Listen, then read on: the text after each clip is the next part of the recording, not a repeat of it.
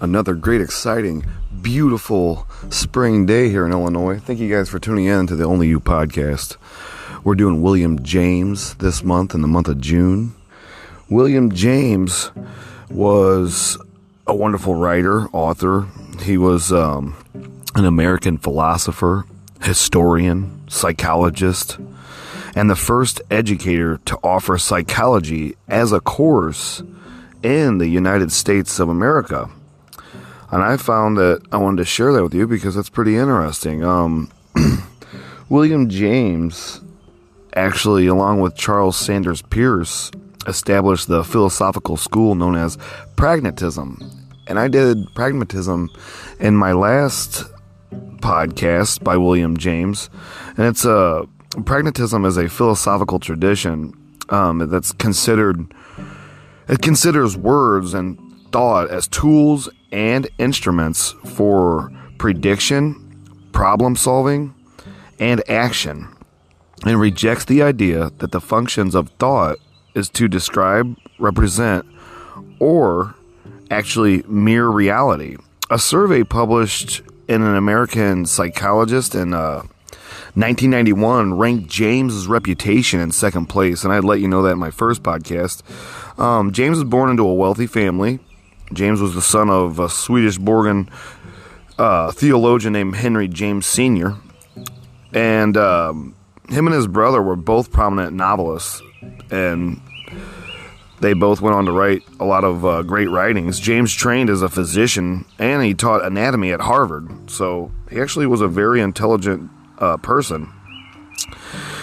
I found him to be one of the most influential psychologists that I have read about. He did a lot of great works, and he actually brought a lot of people up to speed on his theory of pragmatism in his time. Um, he took up medical studies at Harvard Medical School in 1864. He took a break in the spring of 1865, um, but aborted those. He was actually going to go take a trip um, on the Amazon River, but he aborted the trip um, after eight months, suffering bouts of seasickness and mild smallpox. That'd be a terrible uh, vacation, right? Poor guy.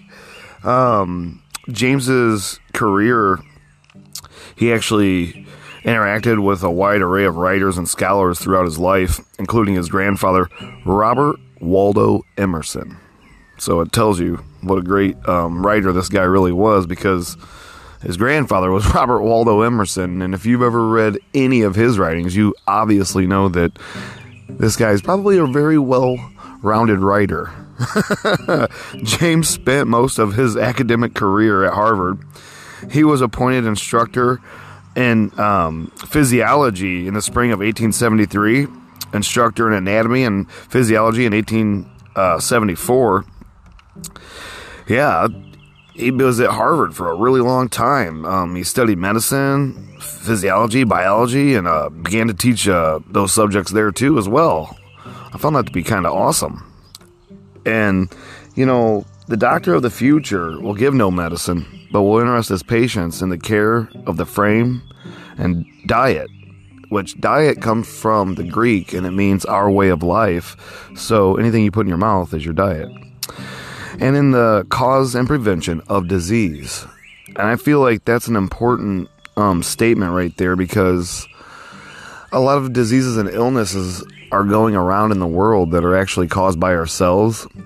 They're caused by um, the substances that we put in our mouth, like the word diet from the Greek. You know, our way of life. Everything we put in our mouth is our the way we live. And you know, if you're putting Starbucks and you know popsicles and candy and ice cream in your body, and then you're like, "Oh, I'm sick." A few years later, well, I mean, you set that in motion years before and you know you have made yourself ill and you didn't even know it and sometimes people do certain things to themselves and they go to the doctor hoping that the doctor has the magical pill to fix them and you can create you know stress disorders like schizophrenia um, bipolarism you can create ODD, ADD, ADHD, all these different types of spectrum disorders just by the things that you're putting into your mouth over a select period of time, you know, because in reality, everybody, you're only as sick as your secrets. So the things that you're harboring inside of yourself and you're worrying about and you're not telling anybody, um, those are the things that build up in time and cause you to be sick. And I watch my own self and I go through bouts of, um, you know, I question everything. I'm always worrying about things. And, you know, sometimes I realize, whoa, dude, back up, take a break, you know, rest, do some yoga, relax, you know, stretch your swimming legs, go for a swim, you know, because in the world today, all we have time to do is really worry. And, and the people that ain't worrying, you know, good for you. That is a wonderful life you're living. Keep doing it because everything's out of your control. But then again, everything's in your control as well. That's inside of your, you know, parameters of your life. So you're only as sick as your secrets. And remember that because that's a saying that I often bring up to myself throughout my life. And when I'm questioning certain thoughts and, um, long time habits that I've had, because, you know, habits today lead to the terrible habits of tomorrow. And, unfortunately, like I said in the beginning, the doctor of the future will give no medicine. You know, you you got to know that doctors are just wanting your money. And the I, I go, I drive by the hospital daily, and I see the parking lots packed with people, and I think to myself, sheesh, you know, doctors and psychologists and all that stuff that used to be family members. You know, when you were having marital problems, you didn't run to a counselor and have marital counseling. No, you went to your mom and dad and said, Hey, how did you guys manage? How did you get through?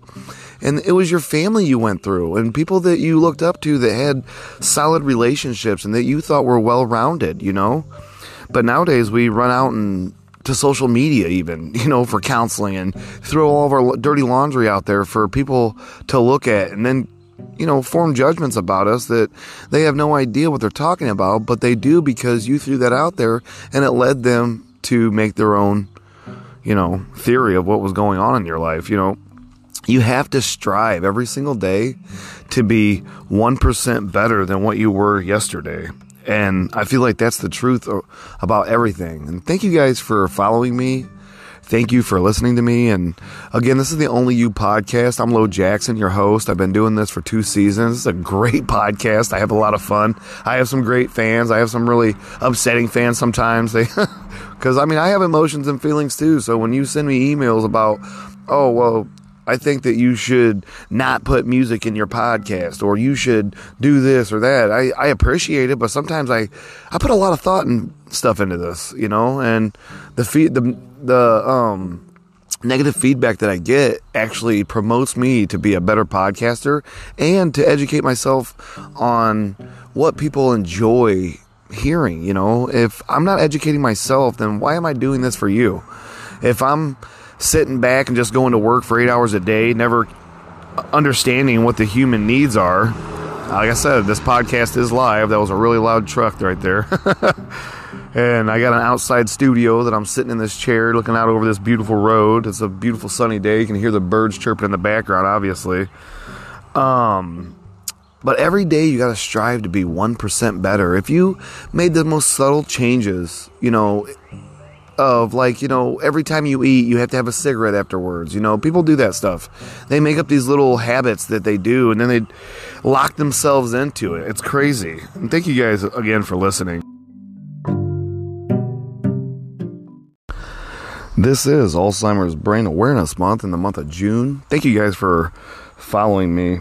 Today i'm going to be reading to you the meaning of truth by william james.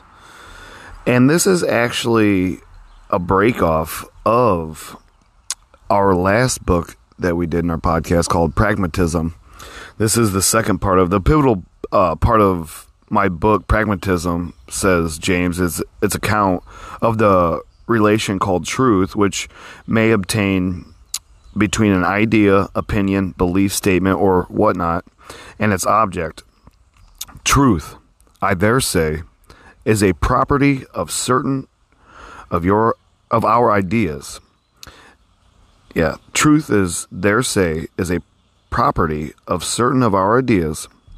It means their agreement, as falsity means their disagreement with reality. Pragmatism and intellectualists both accept this definition as a matter of course. Where our ideas do not copy definitely their object, what does agreement with that object mean?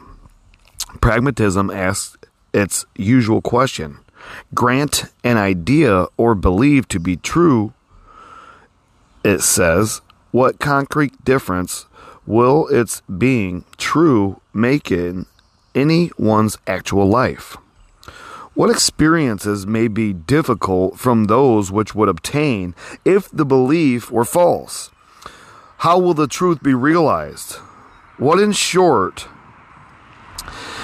is the truth's cash value in experimental terms? The moment pragmatism asks this question, it sees the answer.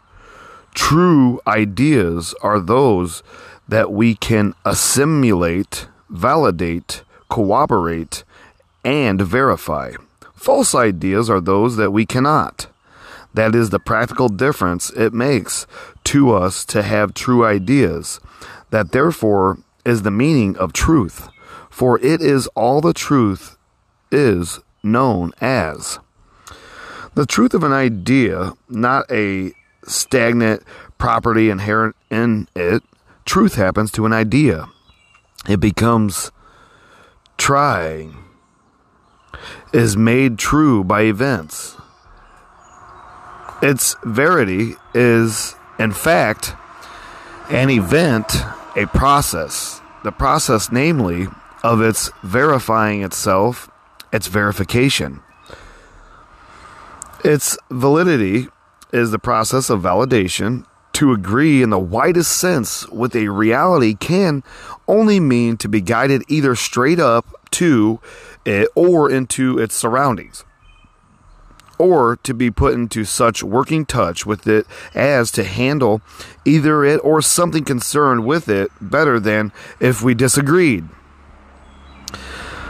Better, either intellectually or practically, any idea that helps us to deal, whether practically or intellectually, with either the reality or its belongings that doesn't entangle our progress and frustrations that fits in fact that and adapts our life to the reality's whole setting. Will agree sufficiently to meet the requirement it will be true of that reality the true to put it briefly is only the expedient in the way of our thinking just as the right is only the expedient in the way of our behaving expedient sorry not expedient it's expedient I'm not the greatest reader in the world, but hey, you know what? Reading's important, I want to share this stuff with you. Don't judge. Ex- expedient is almost any fashion. An expedient in the long run, and on the whole, of course, for what meets expedi- expediently, all the experience and sight won't necessarily meet all fa- further experiences equally satisfactorily. Experience, as we know, has always, excuse me, has ways of boiling over and making us correct our present formulas. The account of truth, following upon the similar ones given by Mazers, Dewey, and Skiller, has occasioned the liveliest discussions. Few critics have def- defended it, most of them have scoured at it.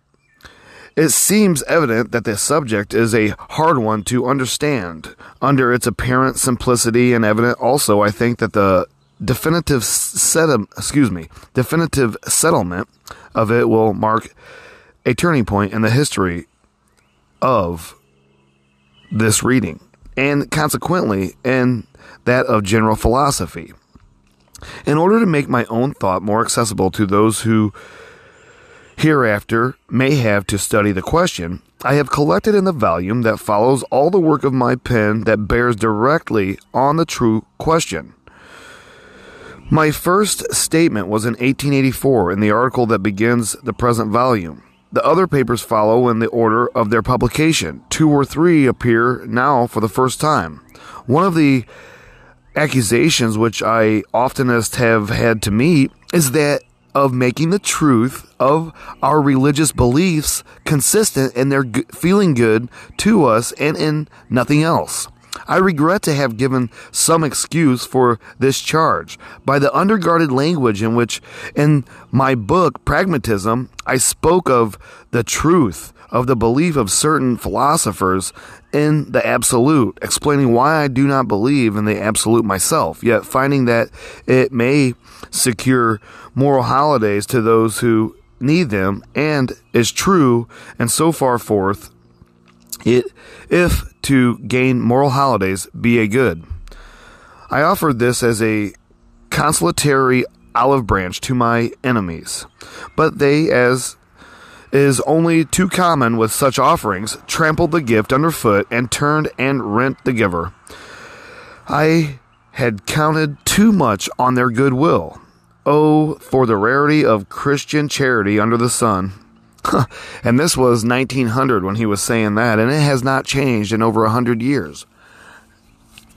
And we're trying to get there, I think, as a human race. I really do. Oh, for the rarity of ordinary secular intelligence, also. I had supposed it to be matter of common observation that of two compelling views of the universe, which in all other respects are equal, but of which the first denies some vital human need while the second satisfies it. The second will be favored by sane men for the simple reason that it makes the world seem more rational. Is that not the truth, you guys? Wow. To choose the first view under such circumstance would be an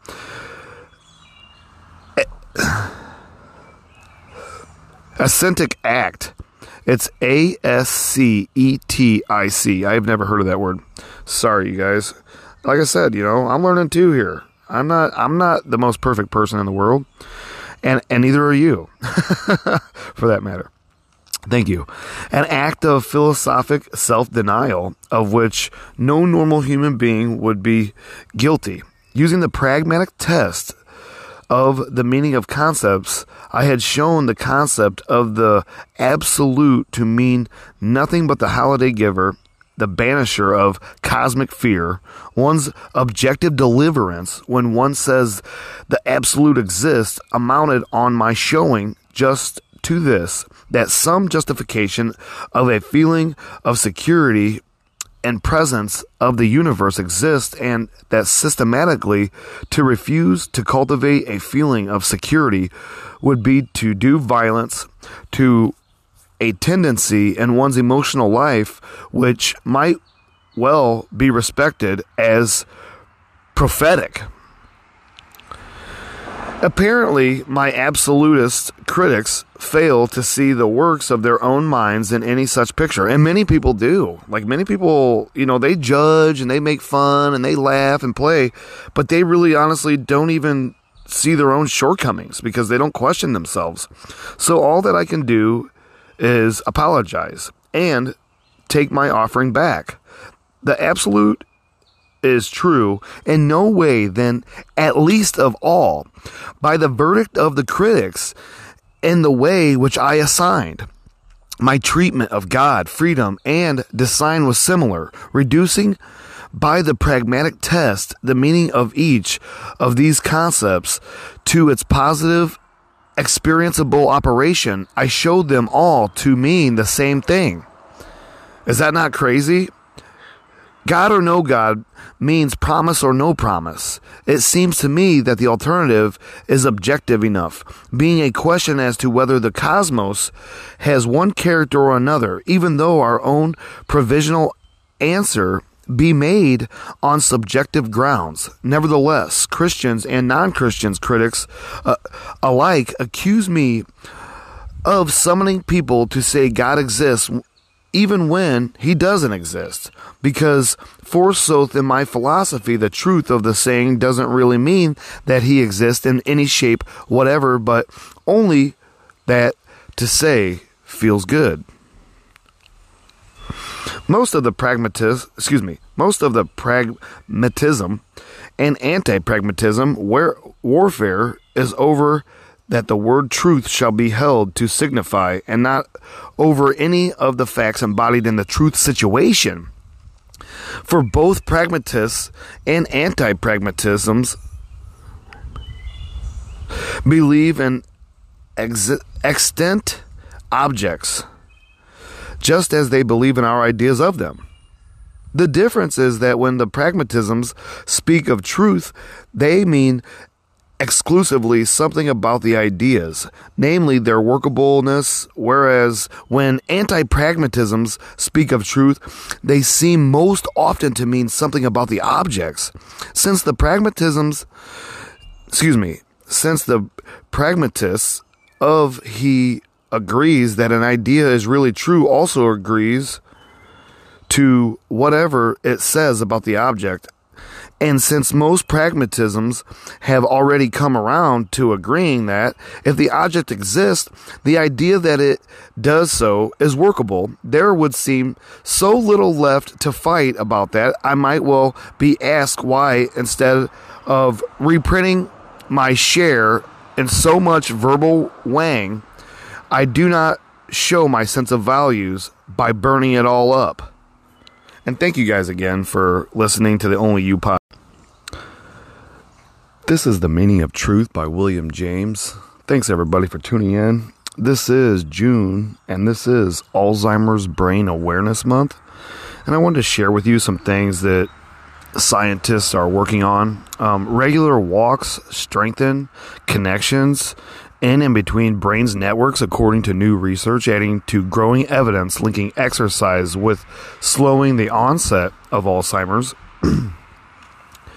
Researchers discover second case of a person who is resistant to Alzheimer's. A new study shows that Alzheimer's model mice exposed to 40 hertz of vibration an hour a day for several weeks showed improved brain health and more function compared to untreated controls. Here's another one. Researchers have shown in animal models of Alzheimer's disease that inhaling uh, methanol improves cognitive ability. Interesting. Repeated short exposures to this substance can modulate the immune system and prevent the cognitive deterioration typical of this, excuse me, neurodegenerative disease. Researchers have developed a self administered mobile application that analyzes, analyzes speech, data, as an automatic screening tool for the early detection of Alzheimer's disease with 88% to 91% of accuracy. Another one researchers have discovered that the oldest old, those who live to be 90 plus, have superior cognitive skills, have similar levels of brain pathology as Alzheimer's patients. However, they also have less brain patho- pathology of other neurodegenerative diseases that cause memory and thinking problems. I'm telling you guys this stuff because it's June and it's Alzheimer's Brain Awareness Month. And I think these are some things that people ought to know that scientists are working on to help people who are suffering from Alzheimer's because if you've never witnessed anybody that had Alzheimer's, I really I encourage you to find a Alzheimer's facility and visit somebody who actually just went to that facility who is still somewhat coherent and visit them every month for a year or two and see what happens because I actually had that experience of watching somebody be normal and walking and talking and then like a year and a half later be in a wheelchair angry upset not remembering her husband spitting her food out.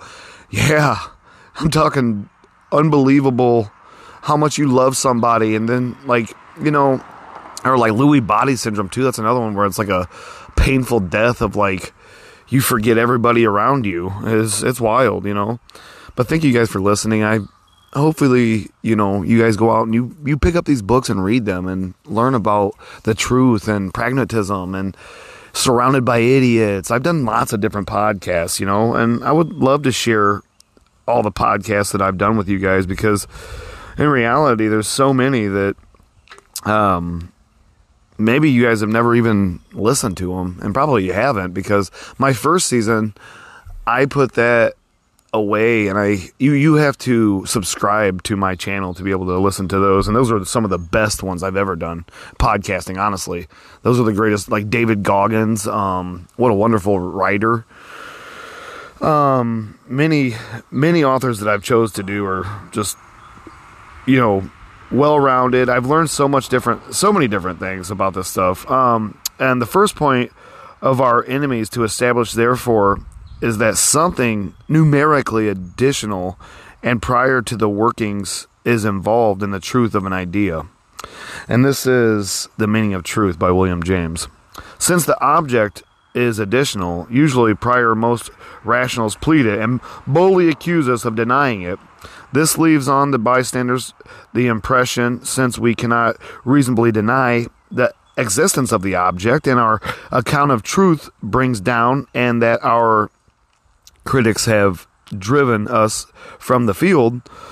Although in various places in this volume I try to refute the slanderous charge that we deny real existence, I will say here again, for the sake of the en- emphasis, that the existence of the object, whatever the idea, asserts it truly is the only reason, in innumerable cases, why the idea does does work successfully.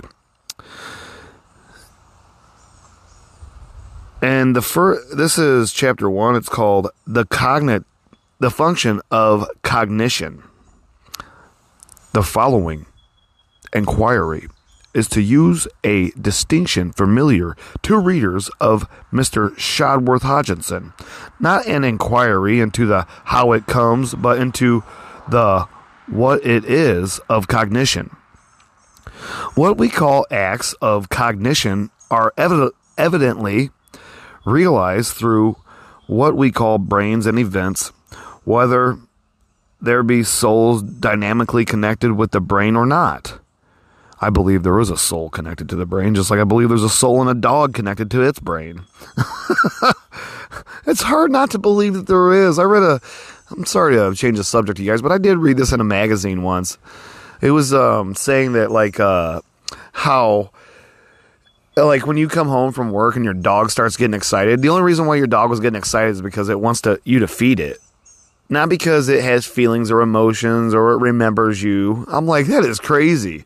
I'm like they have studies now that prove that um your dog actually takes on your facial features the longer it lives with you and is more like you. And it's the same with your spouse. You and your spouse become similar. You start to look alike because obviously you become what you love and you look like what you love. Anyways i think that's the truth and if i'm wrong please tell me. Thank you guys. Um, what we call acts of cognition are evidently realized through what we call brains and their events whether there be souls dynamically connected with the brains or not. But with neither brains nor souls has this essay any business to transact. In it, we shall simply assume that cognition is produced somehow and limit ourselves to asking what elements it contains, what factors it implies. Cognition is a function of consciousness. The first factor it implies is there for a state of consciousness wherein the cognition shall take place. Having else used the word feeling to designate generally all the states of consciousness considered subjectively, or without respect to their possible function. I shall then say that whatever elements an act of cognition may imply besides, it at least implies the existence of a feeling. If the readers share the current antipathy to the word feeling, he may substitute it whatever, or excuse me, wherever I use it. The word idea, taken in the old, broad Lockean sense, or he may use the clumsy phrase state of consciousness, or finally, he may say thought instead. Now it is to be observed that the common consent of mankind has agreed that some feelings are cognitive and some are simple facts having a subjective or what one might also call a physical existence, but no such self trans transcendent function as would be implemented in their process of knowledge. And I wanted to back up for a minute and tell you guys that, um, uh, you know, a lot of people don't even realize that the, the state of consciousness that they're in. Like, so they don't realize the words they're using. That's what I was trying to get at. Sorry. Um, like when I started reading books and I started really like dissecting words and looking them up and defining them, I realized I had no idea. I was talking to people and using words that I literally had no idea what the, the words were even meaning. And I learned this also by reading books um, in the last couple years because I, I decided I was going to read every single book in my house a, a couple years ago. And that was one of the reasons why I kind of sparked this podcast too, because I had read so many books. And I thought, what do you do with all this knowledge? But, anyways, what I was getting at is people don't realize the words they use and they don't realize um, the effects it can have on their life. And, and even because nobody is ever going to believe you as much as you believe yourself. So anything that comes out of your mouth goes directly back into your ears and it becomes factual information because you are the true voice of the world to yourself. You ain't going to listen to the Pope over yourself. You ain't going to listen to your mom and dad over yourself. Of course not. Who would? You would be insane. And some people go through life and they are insane. but, you know, misusing words actually can make you lose money, or using words correctly could actually keep you out of legal trouble. And that's how some court cases are won by terminology of words. Just one simple word. And like, you know, some people actually take that to court with one word and say, Hey, you stated this word and this is what it means. So in reality, what you were saying isn't true. And now you got to pay me X amount of dollars because you used a word that you had no idea what it meant. You know, think about that because that's the kind of world we're living in. And if you're, honestly, if you're not really understanding the words you use and you're just blabbering on and on and on, um, I listen. I use words, and I know everything that you're saying. I understand what you're saying. I, and sometimes I go back through and I reanalyze what people say just to make sure I am on the same page.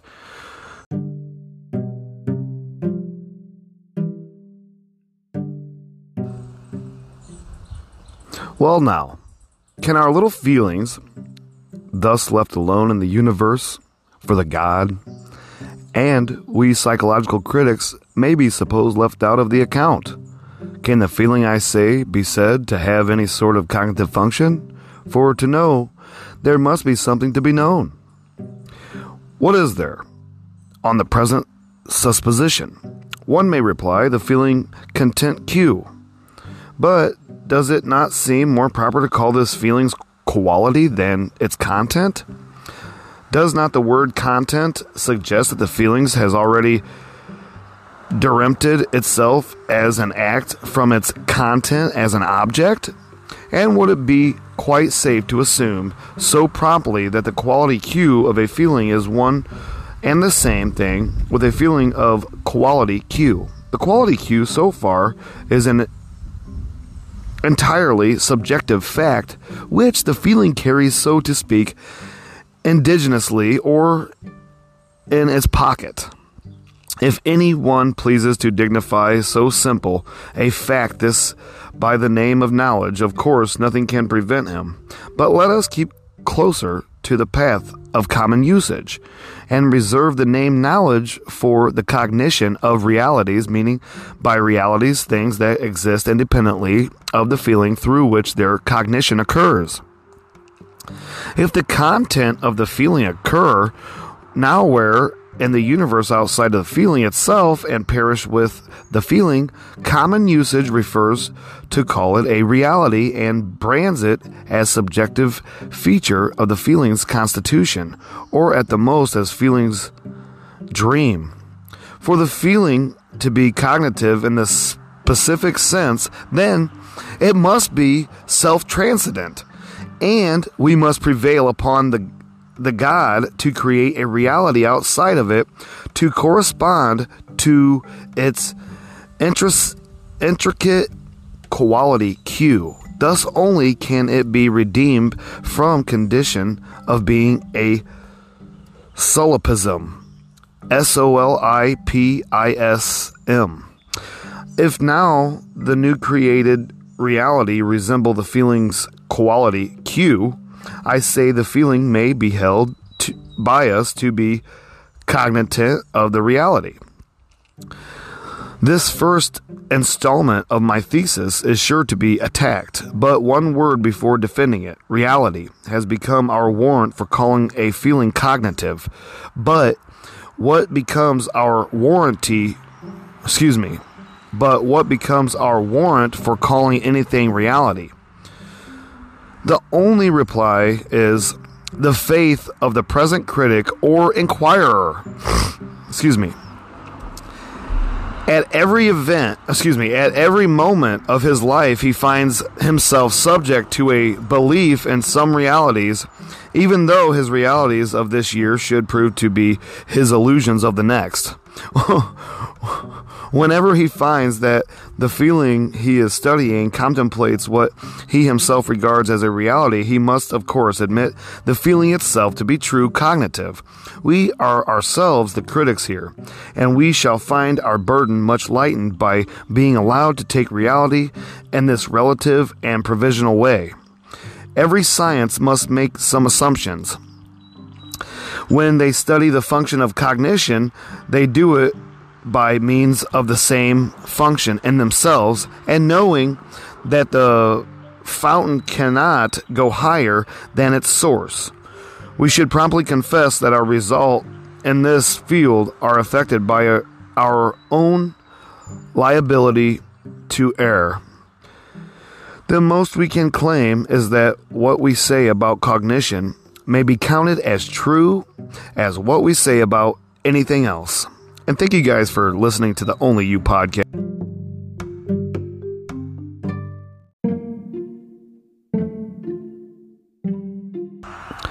I've now shared the preface and chapter one with you in The Meaning of Truth by William James. I do want to talk to you more about pragmatic theories of truth. They're usually associated with, uh, actually, with C.S. Peirce's proposal that true beliefs will be accepted at the end of inquiry, or with William James's proposal that truth be defined in terms of utility. More broadly, however, pragmatic theories of truth focus on the connection between truth and epist- epistemic practices, notably practices of inquiry and assertion. Depending on the particular pragmatic theory, true statements might be those that are useful to believe, uh, that are the result of inquiry that have withstood ongoing examination that met a standard of warranted assertability or that represent norms of assertoric discourse. Like other theories of truth, coherence, and uh, deflationary theories, pragmatic theories of truth are often put forward as an alternative to correspondence theories of truth. Unlike um, correspondent, excuse me, yeah, unlike, um, yeah, yeah, correspondence theories, um, which they tend to see the truth as a statistic relation between a truth bearer and a truth maker. Um, pragmatic theories of truth, they tend to view truth as a function of the practices people engage in and the commitments people make, whereas they solve problems and make assertions or uh, conduct scientific inquiry. Th- um, pragmatic theories tend to emphasize um, the significant role the concept of truth plays across a range of disciplines and discourses. Not just um, scientific or fact stating discourse, but also ethical, um, legal, and political discourse as well. And we're going through that right now in the United States. Pragmatic theories of truth have the effect of um, shifting attention away from what makes a statement true and towards what people mean or do in describing a statement is true or as true. While um, sharing many of the impulses behind deflationary theories of truth, in particular the idea that truth is not a substantial property, pragmatic theories also tend to view truth as more than just a useful tool for making generalizations. Pragmatic theories of truth thus emphasize the broader practical and performative dimensions of truth talk, stressing the role truth plays in shaping certain kinds of discourse. These practical dimensions, according to the pragmatic theories, are essential to understanding concept of truth as these references to pragmatic theories in the plural would suggest over the years a number of different approaches that have been classified as pragmatic. This points to a degree of ambiguity. If I could talk, sorry, ambu. I can't even speak that word. Ambiguity. that has been present since the earliest formation, oh, excuse me, formulations of the pragmatic theory of truth. For example, the difference between Peirce's 1878 to 1986, 273 claim that truth is the opinion which is fatted to be ultimately agreed to by all who investigate. And James, obviously 1907 to 1975, 106 claim that truth is only the expedient and the way of our thinking. Since then, the situation has arguably gotten worse, not better. The often, oh, excuse me, this often signifies differences between various pragmatic theories of truth can make it difficult to determine their shared commitments, if any, while also making it difficult to critique these theories overall. Issues with one version may not apply to other versions, which means the pragmatic theories of truth may well present m- more of a moving target than do other theories of truth. While few today would equate truth with expediency or utility, as James often seems to do, there remains the question of what the pragmatic theory of truth stands for and how it is related to other theories. Still, pragmatic theories of truth can continue to be uh, forward and defended, often as serious alternatives to more widely accepted theories. Um, yeah, is that not the truth? Thank you guys for listening to the Only You podcast. And it's funny that uh, I want to reread this one more time. While a few today will equate truth with expediency or utility, there remains the question of what the pragmatic theory of truth stands for and how it relates to the theory. Still, pragmatic theories of truth continue to be forward and definitive, defended, often as serious alternatives to a more widely accepted truth. And that that is just so interesting. And thank thank you guys for listening. But hopefully you guys found the meaning of truth to be interesting and rewarding. And hopefully you'll go out and pick this book up and read it. William James has so many different writings to appreciate and to read and to understand that you know like this this writer here was saying, you know, like, uh, where does this fit in with these other theories? You know, it takes somebody to like I said earlier, it takes somebody to, you know, put their idea out there to be scrutinized, to be cut down, you know, to be dissipated by people who they can't believe that that theory would be true. You know, you you think everybody believed that Einstein's um, theory of relativity was true and that you know, everybody believed him? Hell no, they didn't. They dissected his um, theory of relativity any which way they could think of possible because why would they want Einstein to overcome them when they were in the same field trying to do the same thing, making a name, going down in history or whatever it was that they chase after once they begin getting into the field and the things and the studies that they are involved in? I find that, you know, you have to put yourself out there, make the idea known. You know, it's just like starting a new business. If you never put yourself out there, you're never going to know that you're great. You're never going to know that, hey, I failed. But in reality, nobody's ever a failure because once you fail and you get up, you dust yourself off, dude, you come back to the table with experience. You know, I had a friend actually recently reach out to me and he was so terrified. I, I, could hear it in his voice. He sounded so distraught. He was like, Man, I started dating this girl and she's like 20 years younger than me. No joke. And uh, she's he's like, She got pregnant. I don't know what to do. He's like, Man, could you imagine me um, being a dad again at 40? And I'm like, Hey, man, take, take a breath. I'm like, Listen to yourself. I'm like, You're. You just said it yourself. You're, you're 40. You're no longer 20. You got 20 years experience. Get it together. You know, do what's right. Pull your bootstraps up, raise that baby, and show that child what a father's supposed to really be like. You know? Don't be calling a friend acting frantic like, oh, I wanted to have an abortion. And then next thing you know, you call me and tell me, oh, well, man, I wanted to have that baby. No, no, you're saying that because I told you that. Like, hey, man, you got experience. Dude, enjoy your, the life you've created.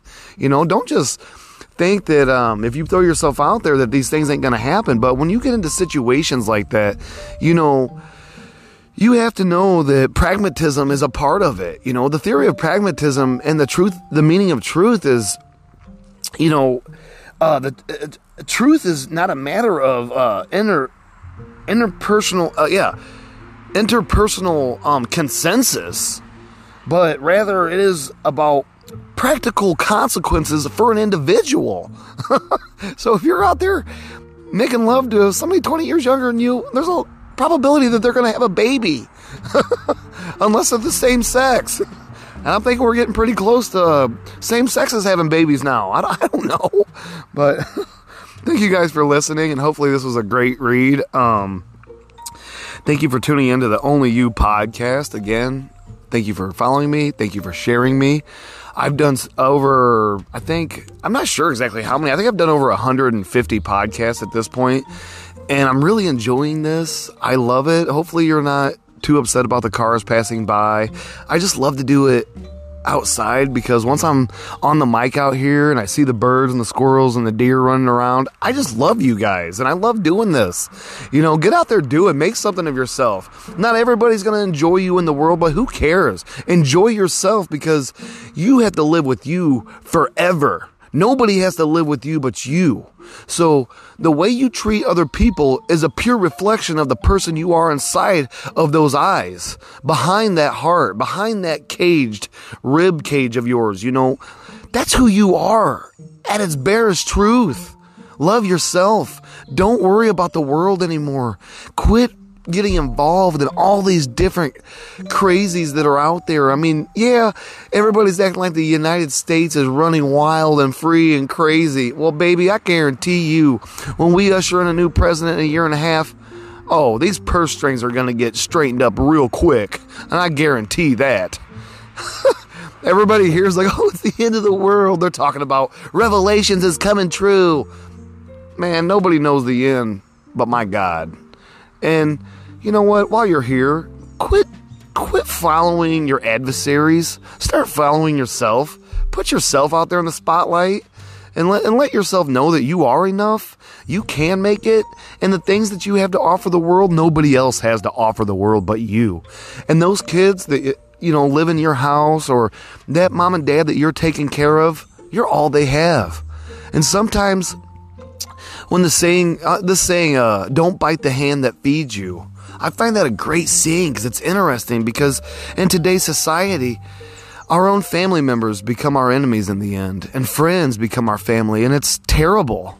It never used to be like this, but these are all the different systems and all the different laws and all the different divisions out there dividing everybody and trying to get you to go your own way so that you can be in the spotlight. But in reality, do go your own way. Don't be afraid to embrace what the reality of your world has to provide because you know what? It's just you in the end and God. And on your deathbed, what's going to matter when you're taking your last breath are the people you love the most.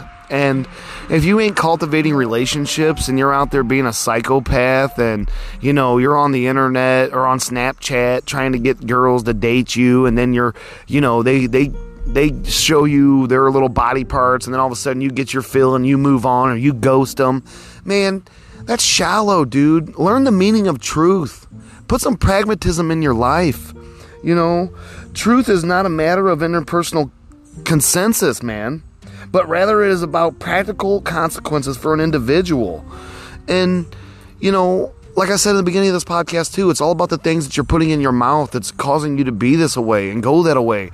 Do not um, let the world dictate what exactly is going on in your life. There's people out there that are so afraid to step out of their normal routine that they literally make themselves ill daily, nightly, weekly. And I watch it in my own house.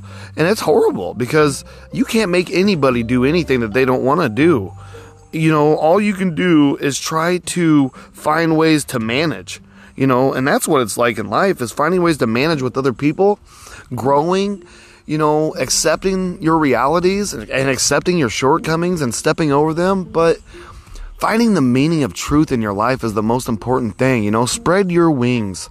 You know jump jump off that cliff you know? It's like the, the fear of falling. You know what? I don't want to have the fear of falling while i'm falling asleep. I want to see myself jump. I don't want to fear falling. No, I want to see myself jump in that dream. And that's what I want you to do. And that's what I want you to do today. Step up and believe in yourself. Stop letting your parents and your grandparents and, you know, the government and your lawyer and your sister and your brother, stop letting these people dictate the greatness inside of you. Start cultivating everything of your worth. Start stepping forward in an, enlightened spirit be beautiful in who you are. Be beautiful in the soul that you were given. This is the only vessel you got. Whether you're ugly in the face, you might be beautiful in the feet. Whether you're ugly in the feet, you might be beautiful in the face. It does not matter because in the end, we've been made to uh, think and feel things that are just so stupid and asinine. Like, you know, the way a person's face looks is how you deem their worth is. Or no, yeah, how no. Is what you deem their worth is. No. That's not the truth, dude. That could be the greatest person inside of their soul to help you cultivate the greatest person inside of your soul, but yet you're too blinded by looks to even want to venture out and see somebody's soul. And that's the sad thing about the world, you know. But there are people out there that overlook those things and can um, help somebody become better. And that's what uh, this podcast is really about. It's about helping uh, reach one, teach one. It's about passing on information that, you know, everybody has a plan until they get punched in the face. And remember that. And that's the greatest saying by Mike Tyson. And I, I, I've believed that my whole life because I've been in fights myself, you know, and, and life is a fight. And, you know, I used to be careless and let anything go on. Well, you know, I got put in my rightful place by doing that because I didn't seek the truth. I didn't put no pragmatism in my life. I was just out there living it, falling through it.